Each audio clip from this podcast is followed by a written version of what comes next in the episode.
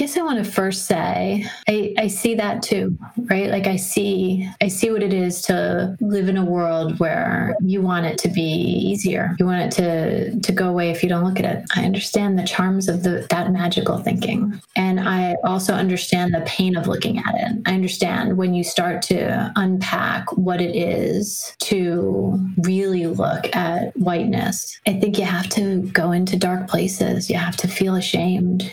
You have to feel grief. You have to feel culpable. And so those feelings are not fun right? Like those are not fun. And, and I guess I want to say that every time a white person turns away from those feelings, that's white privilege because we can. And if we say we don't want it, we say we want a just world then we have to notice when we're being unjust that's not that's an unjust move that is a, a move that says i'm going to use this thing i didn't earn and i'm going to take the easy road because i can today's episode is a very special one we are right in the middle of the black lives matter movement with protests happening in every on every single continent all around the world and an article popped up on my LinkedIn a couple of weeks ago.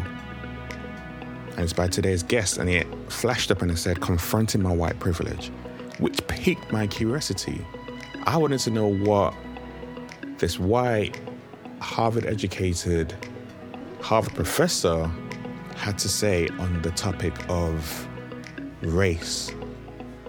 And I was not expecting it. It was a very open, raw, vulnerable piece where she talked about white shame, white fear, white fragility. And it was someone who had done the work and was doing some more work on herself. Someone who realized there was a need to change and shift, and she was making plans to do that within her organization. And someone who was saying that, you know what, I don't have all the answers, but I know I can't stay silent. That's worse. It's someone who, even from her article that was open, I knew was an ally straight away. And so I reached out to her and invited her to come on the podcast, and she said yes, to my surprise. And we have a great conversation. So I hope you guys enjoy the conversation. Like, subscribe, share, let me know what you think about it.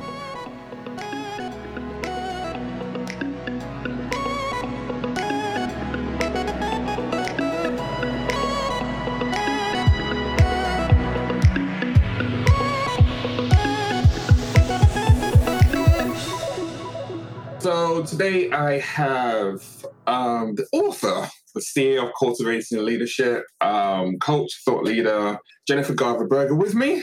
How are you doing, Jennifer? I'm doing super well. Thank you. Um, it's a wonderful pleasure to have you on. I have read some of your books. Um, obviously, we work in the same field. I've listened to some of your interviews.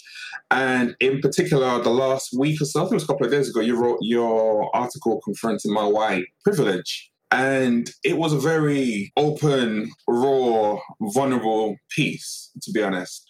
And um, as I read and I started going through, I was like, I just, I really wanted to talk to you more about it. Because one thing I've said in this period has been people who have stayed silent and stay quiet you can't really have a conversation with them. But people who are willing to actually confront what is going on head on and be like, actually, I might not have the right words to say, but I'm willing to have a conversation around it. And I've looked into it myself. Those kind of people I definitely want to talk talk about and talk to.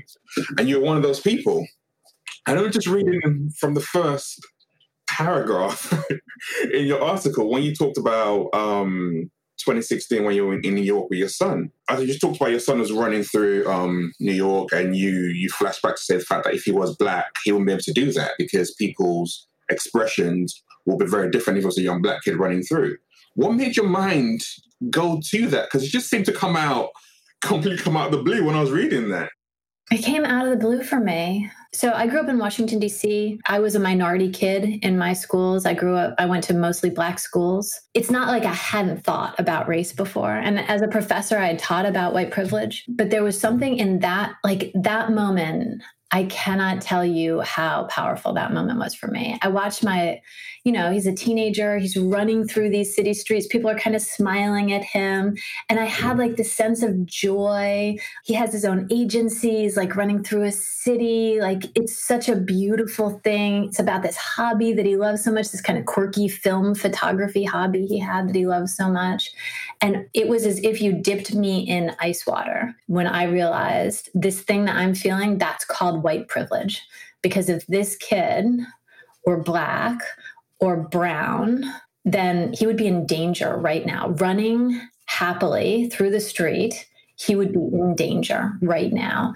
And um, it makes my eyes fill with tears even now. When i when i caught up to him i was in tears. And he was like what happened to you? You know like because because literally nothing had happened. Nobody said anything. Nobody didn't like nothing had happened. But i obviously cannot shake that feeling of um, I think I, I totally knew in my head before that moving through my life, the way I moved through my life, um, was always, always dipped in white privilege.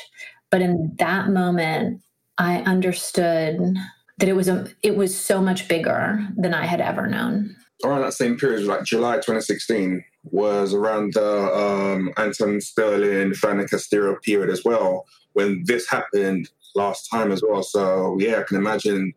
Yeah. And between then, you talked about the fact that you you felt that emotion inside of you, but you struggle to talk about it and to express it. How come? So I I, I think words fail me, right? Like I tried to write about it. I tried to, um, you know, because I'm a writer.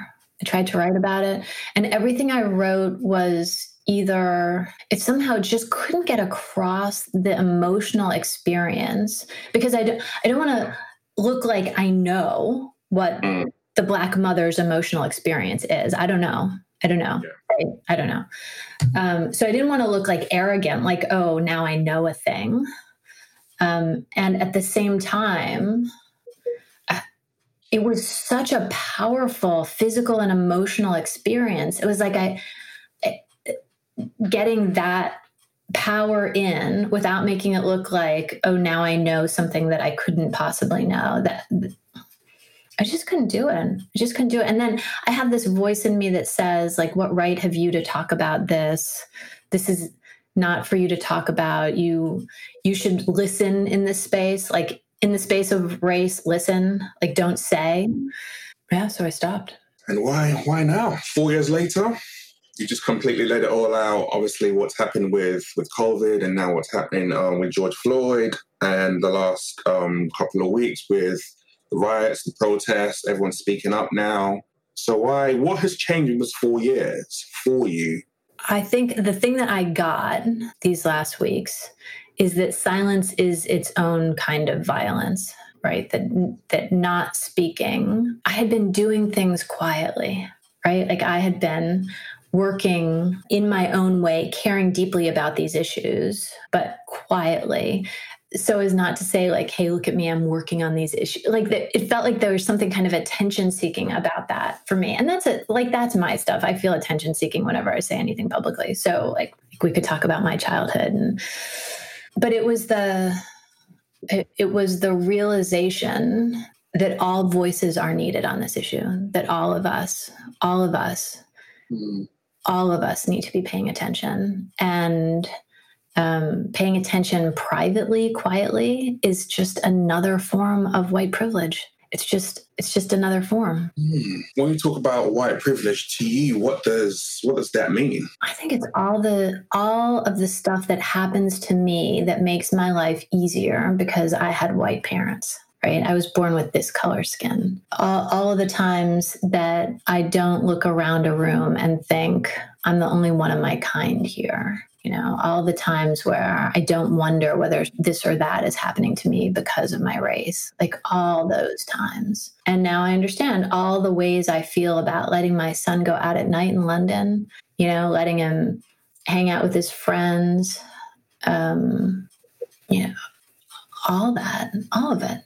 Looking at your one thing you talked about was your organization. So obviously you've from educational perspective, you've felt the emotion that you felt those years ago from right now, for example, but yet your organization hasn't necessarily reflected your your chain of thoughts. So and obviously there are a lot of organizations who are like that. Most of them are like that right about now. So I wanted to kind of understand one, how is it possible that that's kind of happened from your perspective? And then going forward in the future, what are you thinking about? Obviously, you started to make some changes now, but even we can talk about that a bit more as well. Yeah. So it's a thing we've been talking about for years. Mm-hmm. Again, talking. Um, it's a thing we've been talking about for years and trying to figure out how do we recruit people into our organization, people of color into our organization. And the the way our organization works is um, generally we come across someone, uh, they take a program from us, they're another consultant working at a client, you know, I run a leadership development firm. And so everybody in the firm we sort of have happened upon, right, in some way or another. And um, we've had this mission um, to diversify for years. And the thing is, we just don't happen upon right like like again is that there's a kind of a passive awareness watchfulness desire thing that has not been working. It's just not been working. There aren't very many people of color in the field in general.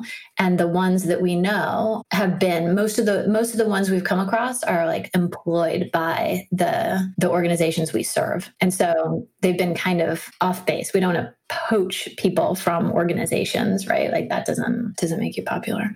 And also why would they want to come and work for us when they're working for, you know, some big fancy company. So we just have not we have not happened upon mm. um, people of color who were looking for uh, um, the sort of organization we are, and uh, they say insanity is doing the same thing and expecting different results, right? And so I guess we were insane for the last few years is we've been really trying to work on this as an issue.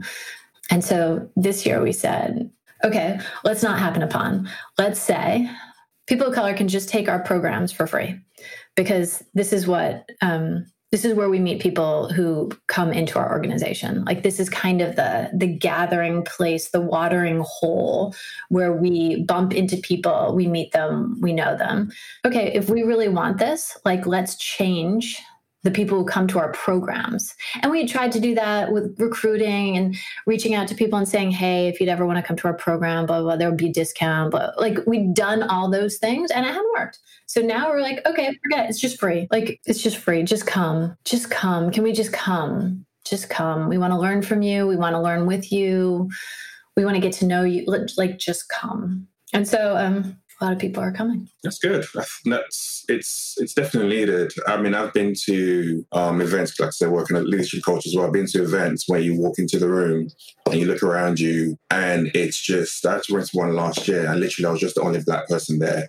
And my first instinct was just to walk back out. I was like, I just didn't feel invited into that room, into that space, and it just felt a bit like they don't really want me here. Yeah. I know I need to be there because I paid to be there, but they don't really want me here because there's nothing and no one around me that I can automatically feel any bond or any resemblance whatsoever to. And it felt really, really awkward to be honest. So it's it's brilliant to actually hear that you actually open up and like, you know what, just just come in and we're gonna see what happens from there. Just come in. We're trying like we're trying to figure it out together, right? We're trying if we care about changing the field, changing the world, changing what's possible, we're going to make a hundred million mistakes, but let's, it's better to make the mistakes than mm-hmm. to, to not. Uh, this is where, this is where we are. And when it comes to having difficult, tough, uncomfortable conversations like, like this around race, for example, what have you done personally? And then obviously with your circles and the people that you serve, have you had those kind of conversations with them as well? Because you're very, very good at um, when you talk about listening, you are great at listening. Everyone in the interview that listened to you talking about, you're really, really great at listening and just letting people talk and lay it all out. So for you, how has that actually happened with in regards to talking about race, talking about your fears and communicating there? So as a leadership team, we've talked about it. and we uh, several years ago we tried to partner we tried for a while to partner with a, a firm that was like ours but aimed at social justice. Okay. and um, and they were mostly it was just super diverse super diverse um, organization. And ultimately and and we created action learning groups with them and conversations with them and ultimately they kind of decided we were just too white for them and uh, they didn't want to work with us anymore. And there was lots of other stuff going on in that organization and their mission changed and their name changed and their leadership changed like lots of stuff was happening. But they they were sort of like we we don't have time to educate you. Like we have a big mission. We don't have time to educate so what have we been doing? We've been having that conversation. We've just started a series of conversations in the firm about these ideas and they're beautiful and they're hard and uh, and we're we're also very global. And the the experience of race and racism is just different in different parts of the world right? Like it's a there's there's racism everywhere you look um, but the the way it lives is different in Lebanon than it is in um, Denmark than it is in New Zealand, right? Like than it is in the US, than it is in England. Uh, so people are trying to get their heads around the cultural differences, plus the race differences, plus the gender differences. We're obviously a, a woman led firm. And so we had these conversations about genders. People are trying to make their way into that kind of understanding. I'm much happier to listen than to say by and large like i and the whole thing makes my uh, difficult conversations in general which i teach how to have well um, make my palms sweat. They um, they make my mouth dry you know they make my heart yeah. So i sit with that discomfort um, which is like what tiny fraction of, would that be compared to the discomfort you had when you walked into that room of all white coaches right? So this is the thing that sort of is pushing me on now is to just understand that everything I experience is a drop in an ocean um, compared to what people who are really suffering in this space have experienced. And I think that's um, that I actually got from just reading your um, your blog post anyway, and obviously having this conversation as well. And I think that also is another level around the whole understanding piece, which I'm going to come back to in a minute, because it just shows that you are actually, obviously, you can't, it's not your lived experience, but you are taking the time to really listen, actively listen, which obviously we know the difference is that you're actually taking on board, you're listening, you're reflecting and saying, actually, I can try and put myself in that person's shoes and actually here's what I get. So imagine if I was really in their shoes, here's what it's going to feel like. So that's um, really, really good to hear. And one thing that you touched on is the organization you previously worked with, they, they felt it wasn't your their place to educate you. Um, how do you feel about that when it comes to the education piece? Do you understand the reason why people are actually saying like, you know, it's not my place to educate or people when it comes to race and they need to do that work first and then we can have a conversation around it? Or how do you feel about that? Oh my goodness. This has actually been one of our hurdles. I understand that too well. um, there's a way that that idea somebody on our conversation on race this week somebody called me on that as like a blind spot of mine that i that i like try to go off and do my work over here and not bother other people and like not disturb them. And um, akasha who's uh who's co-holding the space with me he's an afro-caribbean man. And we were co-hosting this conversation on race together. And he said when when you say you don't want to bother me with that, it makes me feel like you don't believe I'm strong enough to handle it, mm. and uh, and you don't believe I'm strong enough to say no to you, and so um, I don't I don't need you to protect me from this. And then I was like, now I don't know what to do. Right? Like on, on the one hand, I don't want to say, help me, I need you. Right? Like devote your time to me, school me, because I need this, because I can't understand your experience unless you talk to me. So I don't want to say that. And at the same time, when I don't say that, I can see that that's like removes from him the agency of having the conversation or not as he wishes. So once again, it's about like asking and then taking no gracefully, right? Like, like asking, Would you like to have this conversation? And if somebody says no, then uh, asking again and not having that lead me to think, oh, people don't want to talk about this, therefore I won't ask again. Right? Like people have days, they have weeks, they have months, they have years when they might or might not want to talk about things. And that doesn't mean that the time won't come. That is so true. So don't be afraid to keep on asking because, like I said, there have been times and periods where you don't want to talk about it, but there times where you do want to talk about it. But the fact that you keep on asking and you're still doing the work behind the scenes as well just needs to know that that person knows that you're there and you're doing the right thing. And that's so critical. So important. This is like very contrary to my psychology, where, you know, if if you don't want to talk about something like i have a lot of receptors in me to like pull back from that right? As somebody who's just because of the way i grew up in the you know like this sort of peacekeeper i was with as a little kid with divorcing parents you know like in that space. Yeah. And so i have to constantly fight that reflex too constantly be pushing against just put it out just put it out.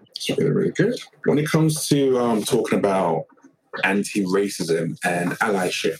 To you, what does that look like within your organization, but also on the wider the wider scale, the wider world? Because obviously you're bigger than just your organization as an individual. So I think I'm still figuring that out. Like I, I have ideas about it that are in motion right like how do i how do i make spaces that are more comfortable how do i make um, make the possibility for conversations in a new way how do how do we intentionally just keep working to shift this experience you had of walking into that room how do we make sure that this is a thing that we talk about that we are acting on like i i have we're running experiments i have questions about that and it might take me the rest of my life to really figure it out. Maybe maybe it's not figure outable. You know, maybe it, it, it's it's like a, a, quest that is itself worthy. Mm. How do you think about it? How do you think about it as we're having this conversation? It's for me. It's about action. It's about action over over words. I think that for me shows that someone really is um, an ally. Mm. When it comes to anti-racism, it's not staying silent, it's actually talking about it. For one, for me, that's like, yeah, you definitely understand why that, why you need to do that. And then you start by you doing that, you're shining a spotlight on what the problem actually is so that people are realize about it and then you can start doing some work on it. And that's where the allyship comes in. Because for me, it's like you said at the start, it's um, when it comes to privilege and the racial structure that's been built up, and something that that was created by us. So it's something that needs to be, in a sense, dismantled and broken down by those who are actually in that space. And therefore, they need to understand the power and the privilege that they have, which we've talked about, and then start using that to actually help shift things by working together. Yeah. So no one is literally just working side by side together and having that equality and fairness and just seeing us together and then moving forward. That's how things are going to start to shift and change. So I've been very much focused on a lot of the, for example, other companies have made their statements. And then you start delving behind the scenes. Like, actually, statements are great, but yeah, right. behind the scenes, behind your leadership, behind the way your company operates, they're just words. So you need some actual tangible steps and tangible actions behind them. And then people can buy into that and people can start to believe that actually there is something different about right now. Yeah. This move to action, move from words and move from intention mm-hmm. and like working on myself and and working on my intentions working on my my sort of cognitive biases i've been like doing that work you know like i'm over here i'm doing my work. And it's just it's not like that's outrageously slow. Like what is that? Like i like that's great. Like i think you know I, I don't feel sad that i've been working on it and doing my work um, and at the same time, this is not going to change, you know, systemic racism, right? It's like, how do we how, how do we create opportunities? This this idea of of asking people of color to come into our program for free, right? Like this is a really that's to change who who we are together right mm-hmm. it's it's so that like we didn't offer four scholarships or five scholarships we said like let's see if we can get 30 people you know and in a class that was like like 80 people 30 people is a lot of people right um you know let's see if we can get a bunch of people in the room so that when they come onto Zoom, you know, they're going to see a lot of faces that look familiar to them. They're going to they're going to see going to be able to walk into a breakout room and even if we do the breakout rooms randomly, they're going to be able to see faces that look like them. We're asking questions like, "Hey, do you want us to do the breakout rooms randomly? Or would you like to be with other coaches of color in your breakout room? Would you like us we're asking questions like, you know, we have a little mentoring program in there. We're asking questions like, would you rather be mentored in a trio of color and with a coach of color?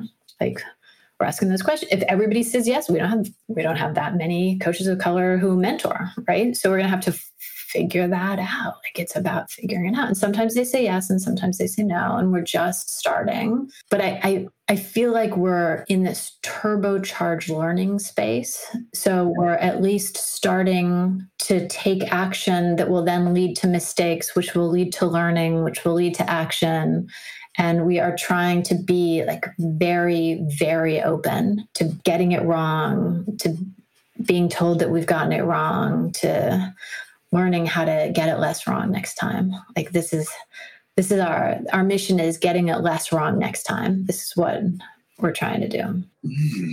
What would you say to organizations and people who are struggling to get into that space of let's just we, we're going to get it wrong. We know we're going to get it wrong, but we're willing to try because this is so important and something needs to change.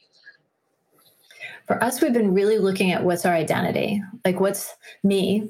was my identity as somebody who doesn't um, like wander into a place where I'm hurting people or making terrible mistakes where people are going to give me like negative feedback and say you're doing this badly. Like this this piece that you read i must have written 20 drafts of that piece and i would send it out. People would send it back and say you can't say this you can't say this you can't say this and everybody would say that about some other part of it.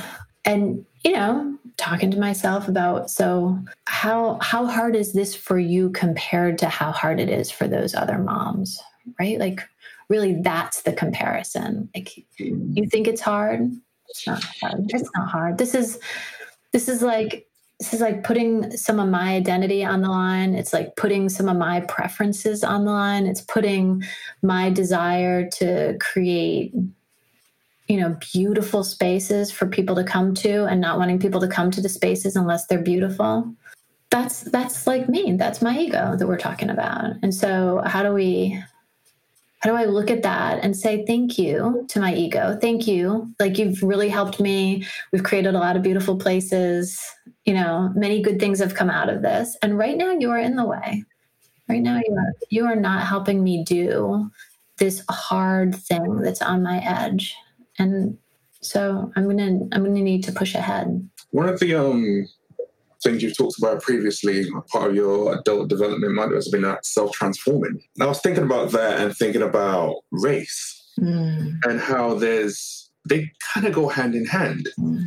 So um, I was going to ask you, can you expand on what self transforming is? And then from your perspective, how does that actually apply to race and actually making a change to move things forward? Yeah, so so as we grow and change over time, sometimes rarely, but sometimes people come into this place that most traditions would have named wisdom, right? Like most ancient traditions have always had this idea of a um, a moment where it's no longer about you and your ideas, but it's about what can we weave together from the collective, right? What what can we how are we together making each other up? And how can that making each other up lead to something that's never been before right? And one of the core pieces of it is to be able to notice yourself notice where you're getting in your way and and notice notice across differences across these divides that used to feel like this is the stuff that's me and this is the stuff that's you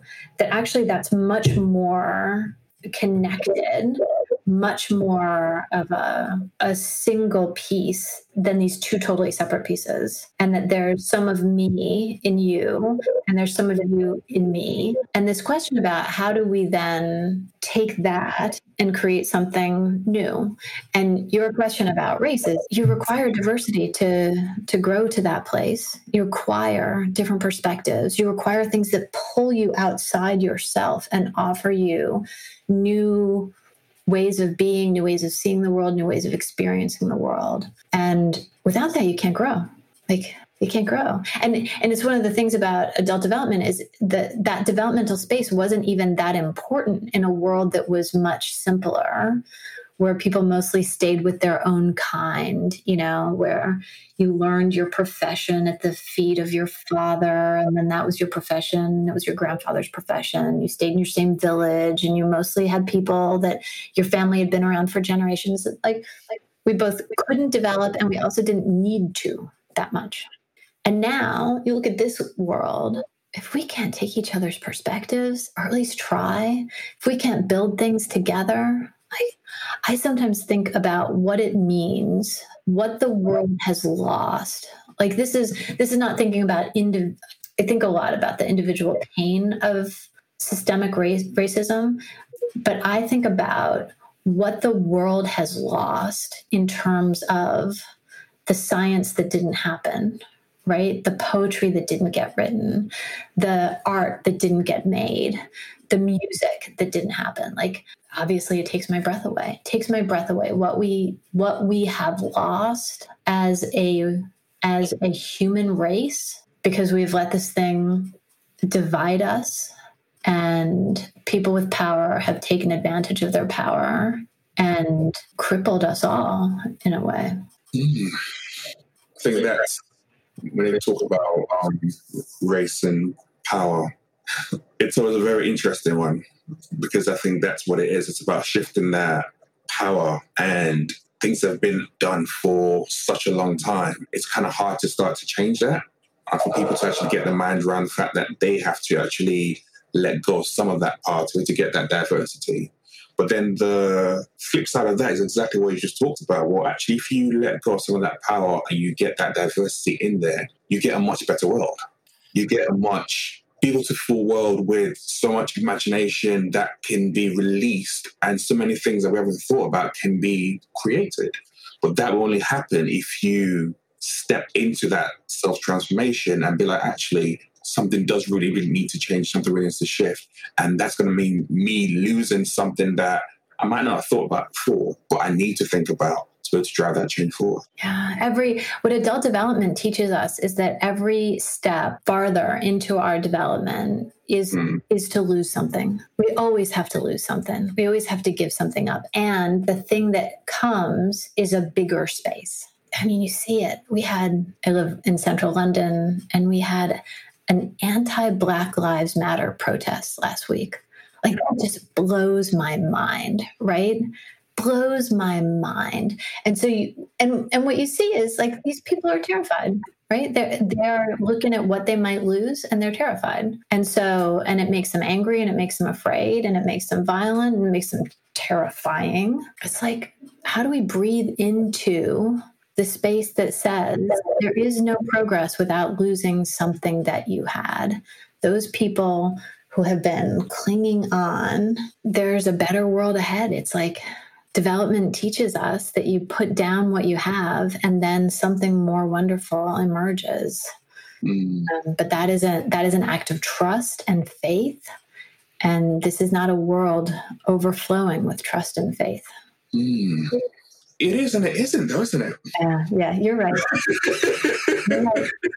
That's why you get you get the you get the mixture because and one thing I have been so happy even in the midst of this pain to see, has been the the way so many people, especially the younger generation, have come together and just been like, actually, no, this is not right. I've seen a lot of even conversations happening between um, grandparents and their kids, where their grandparents come from a completely different generation, and they are not for this, and they're like, no, this is not right.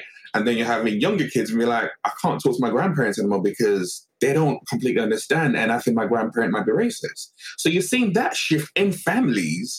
And then that's gone on a global scale of people like, no, this this this does not work. Something definitely needs to change. And we can't go through this yet again because we've seen this happen time and time again. But something, I think it's especially based on what we just went through with COVID Yeah.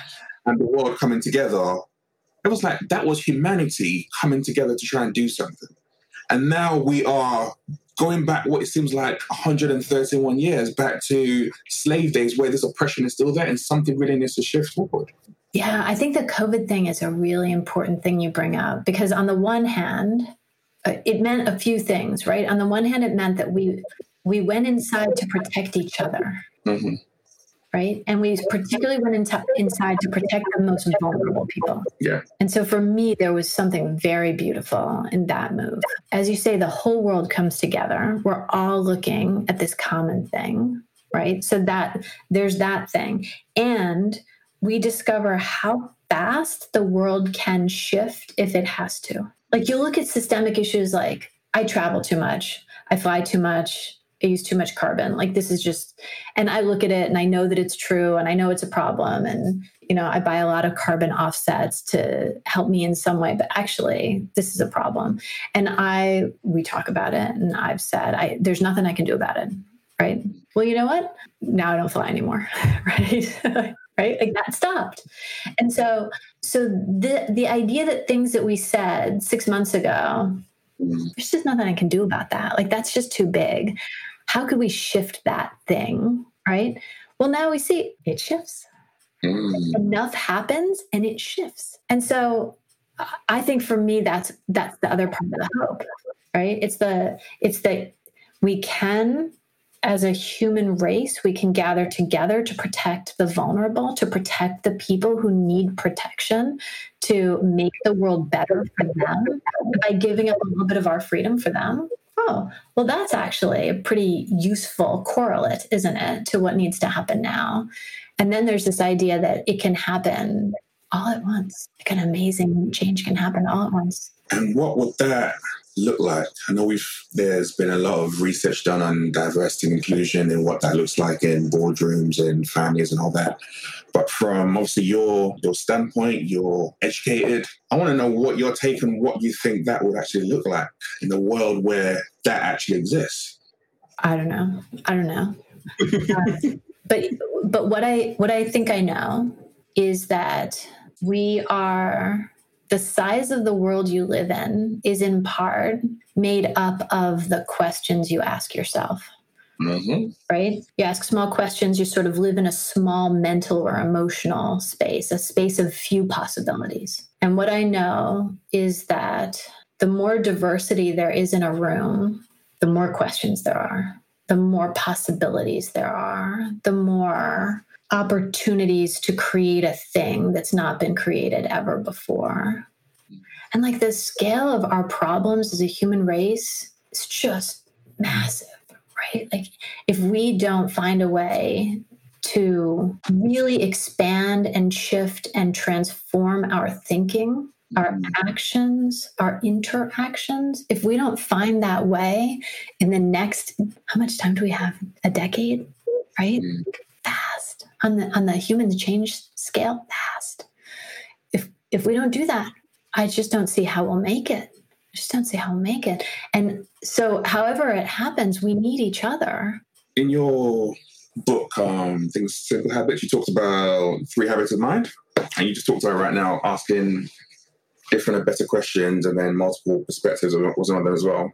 How do you get through to a leader of an organization around the kind of questions they need to be asking themselves as well as asking their their wider team if they are still living in that uncomfortableness and doing it over there like you talked about I think that there's a pressure for change that builds up in us and around us. Right. The thing that seems to lead to development is like some some pressure that happens in us where the ways we used to be no longer work in the current circumstances. Like there's something broken. And it's so painful that we have to change who we are in order to make that pain go away. Because because changing who we are that sucks, right? Like that's a that's a hard thing to do. Um, and we would pretty much rather change most things, but that. yeah. Uh, but then there comes a moment when you can't change most things anymore, and you have to you have to change you. Mm-hmm. And I, I think this is what's happening for leaders and organizations all over the world is that they're discovering that the that the world they were seeing was like one small version of the world that existed and that there are all these other questions. There are all these other perspectives. There are all these other experiences that not only did they not have access to but they didn't notice they didn't have access to right? Like that's the thing. They weren't they weren't saying oh i'm not going to take the perspective of a person of color right now. Like that they, they didn't have that thought. They just didn't have any thought right? So they didn't even notice what they weren't seeing which is what most of us we don't notice what we don't see. And so the as they begin to notice what they don't see i think a pressure forms in them as it as it is in me right? Like you see it in me that says i i cannot be who i have been and we cannot be who we have been together. And we have to find another way. And if it's aligned with your values, and the people I work with are so smart and their values are so superb, justice is aligned with everybody's values. I mean, if justice is in line with your values, like, like why bother? I don't, I don't know those people. I don't work with those people, right? Like, I don't know who those people are. But if justice is aligned with your values, then there are some things you can't unsee. And this call for action that you made earlier, like this is a more persistent, it's a more clear, it's a more significant necessity now. They say systems change slowly, slowly, slowly, and then all at once. And I guess that's what that's what I tell myself about the world right now. What do you think? What do you think it's going to look like? It's I think like you, it's a, it's a hard one when I, in my head, when it, what it looked like would be a board or companies that represent their demographic that they serve. Hmm. So it will be, for example, um, one of the reasons why I went into what I do now was when I was working in corporate. I walked into my organization one day, and did it for years, and I literally just looked around me and I was like, there's no one who looks like me. There was 300 plus people on that floor. I can't keep on doing this and have my son and my daughter, if they ever wanted to step into this same industry and have to go through what I've got going through to get to where I'm at right now, it just can't happen. And something really needs to like shift. That's why I started to wanting to leadership coaching and working on that kind of things.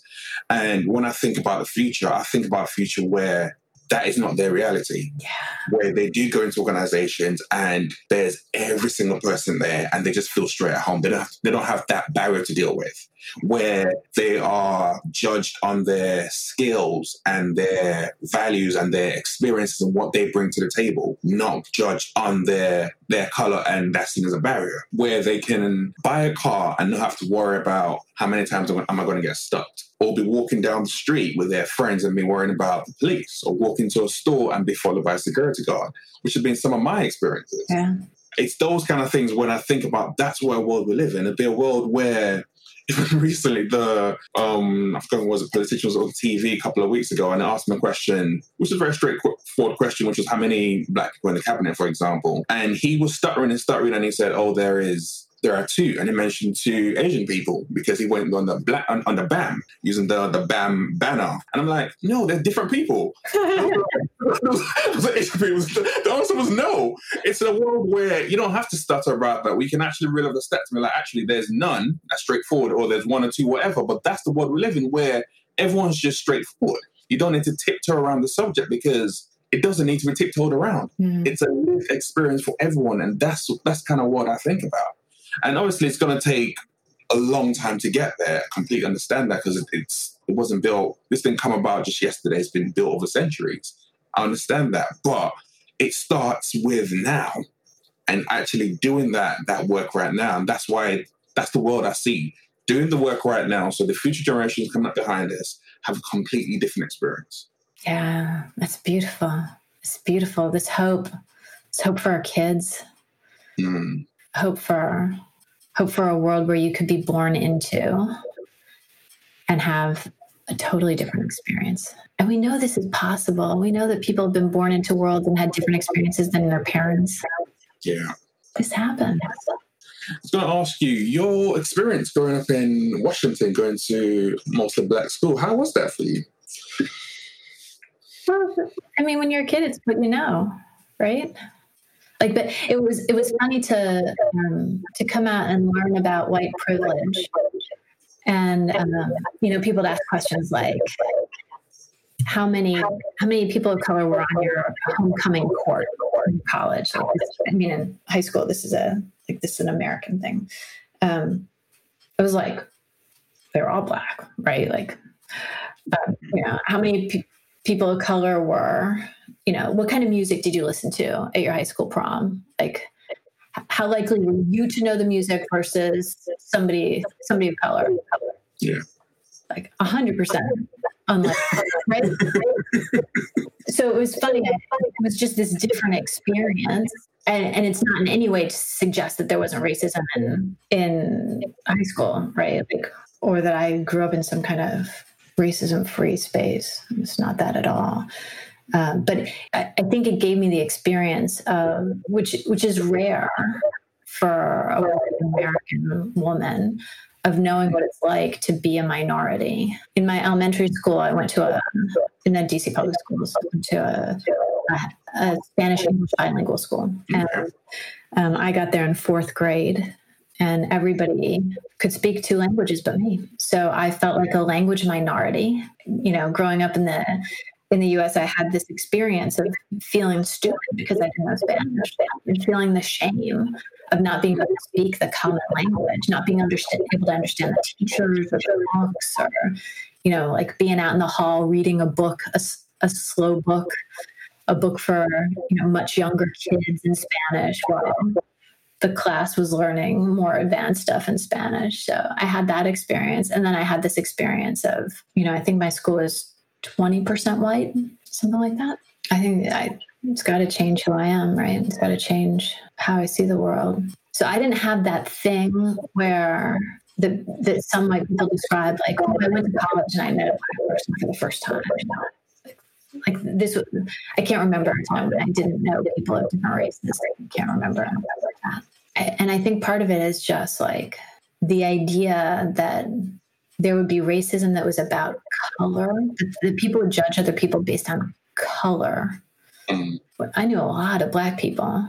They were really different from each other, right? I knew a lot of white people. They were really different from each other too. And some of them were nice, and some of them were not nice right? Like it was high school. We were awful to each other. there were there were mean kids. There were scary kids. there were great kids. There were brilliant dancers, singers, writers, and just seems outrageous to me that we would create this divide, this extraordinary divide between us. It just seems like what a waste. What an unbelievable waste. How, as a mother, do you talk to your kids about race? Oh, I talk about it all the time. My daughter's just finished college. Uh, she's a psychology major, and she's way more current on white fragility and whiteness issues because she took a this was one, one of her passions. And so i send her my piece when i my pieces when i write them. No mom that's like such a white fragility thing to say. Such a fragile white woman. Oh my god you can't say that.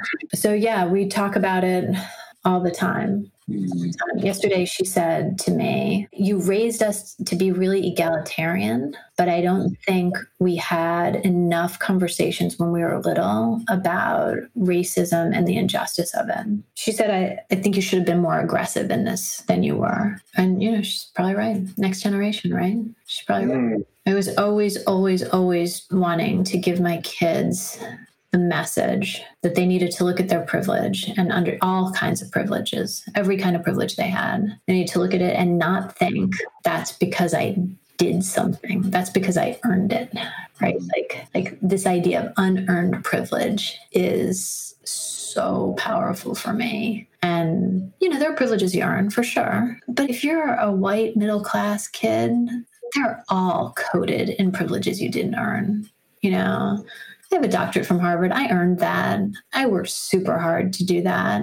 There's white privilege all over that thing, right? Like there's, yeah. So, so my kids push me to have harder conversations. That's really good. I love the the two way feedback between both of you. To be honest, with your son, daughter, and you, where you're learning from them, but vice versa, and you can learn from both different generations as well. That's that's really really good. Actually, we're trying. How old are your kids?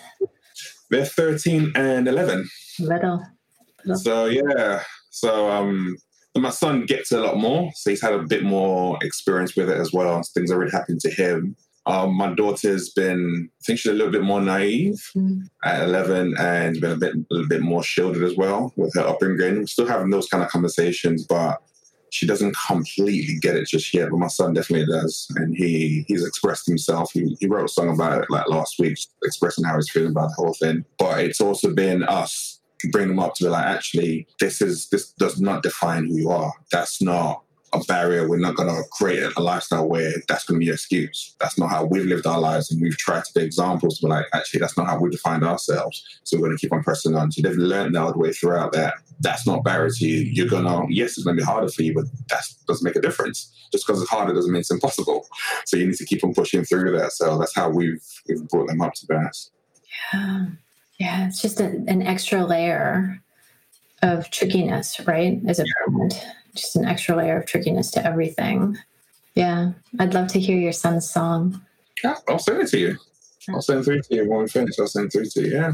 And just before we we wrap up, I want to know what would you say to people who are still silent and still struggling with that? I don't know what to say, or I'm going to try and avoid this, or I don't see color, whatever excuse or statement they like to throw out there, what would you say to them? I guess I want to first say I, I see that too, right? Like I see I see what it is to live in a world where you want it to be easier. You want it to to go away if you don't look at it. I understand the charms of the that magical thinking. And I also understand the pain of looking at it. I understand when you start to unpack what it is to really look at whiteness. I think you have to go into dark places. You have to feel ashamed you have to feel grief. You have to feel culpable. And so those feelings are not fun, right? Like those are not fun. And, and I guess I want to say that every time a white person turns away from those feelings, that's white privilege because we can. And if we say we don't want it, we say we want a just world, then we have to notice when we're being unjust. That's not that's an unjust move. That is a, a move that says, I'm gonna use this thing I didn't earn and I am going to take the easy road because I can. And I'm going to see that there are other people and they can't. And I'm going to take the easy road anyway. So I think we need to know like when we're being silent, we are ourselves in an unjust state and then look at ourselves about that. Right. And I guess the last thing to say is I posted this thing on LinkedIn and I, I had some advice that said, don't do this don't put yourself out. This is not your field. You don't have the expertise to do this. You don't have the the backing to like don't don't do this. And I got three I got three emails from black men. The first three things I got were from three black men. You were one of them. They all said some version of thank you. You made my day a little bit better because I felt a, I felt a little bit seen. I felt like my experience was a little bit shared or noticed or cared for by you. And it made a difference to me.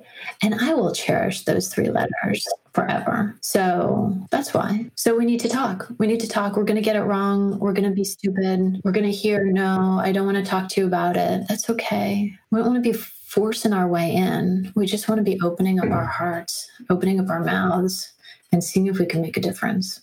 That's everything I know how to do right now. I'll probably know how more things to do later, but today that's all I know. I can't think of a better way to finish this. Because that just captured it perfectly. That that was really really good, and I just want to say I appreciate having this conversation with you. I appreciate the blog post that you put up. And I appreciate the action steps and the work that you are actually doing, both internally and personally, but within your company and try to change the landscape of things going forward as well and opening things up. Really, really, that's the way forward. That's the model forward for everyone, to be honest, all of us included. So um, thank you for that. And it's been great talking to you. Thank you for this conversation. Thank you for asking for it. Thank you. I hope you've enjoyed today's episode of Everyday Leadership. Make sure you like, you comment, and subscribe to the episode. Tell your friend who can tell their friends. And I'll see you soon.